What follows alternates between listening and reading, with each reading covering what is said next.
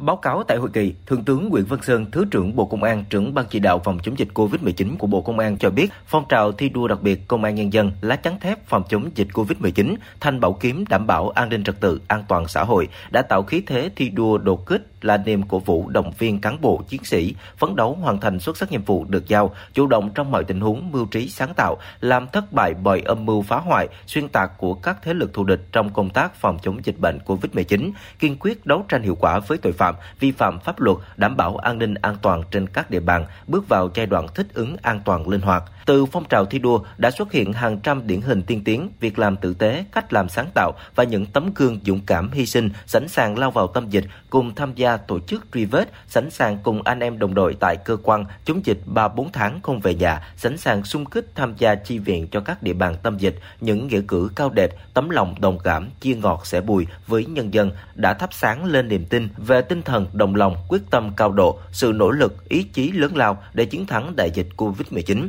Lực lượng công an đã triển khai chín đợt cao điểm tấn công, trấn áp, kéo giảm năm phần trăm số vụ phạm pháp hình sự, điều tra hơn hai mươi sáu nghìn năm trăm vụ phạm tội về trật tự xã hội, bắt hơn năm mươi sáu nghìn ba trăm đối tượng, triệt phá một nghìn hai trăm hai mươi lăm băng nhóm tội phạm. Trong cuộc chiến với cô vít mười chín, tính đến ngày bảy tháng mười hai, đã có hơn mười nghìn cán bộ chiến sĩ nhiễm và nghi nhiễm, mười bảy đồng chí hy sinh tử vong liên quan dịch cô vít mười chín. Tại hội nghị, Bộ Công an cũng đã biểu dương khen thưởng những tập thể cá nhân xuất sắc trong công tác phòng chống dịch và động viên một số đại diện thân nhân cán bộ công an hy sinh trong phòng chống dịch cô vít mười chín.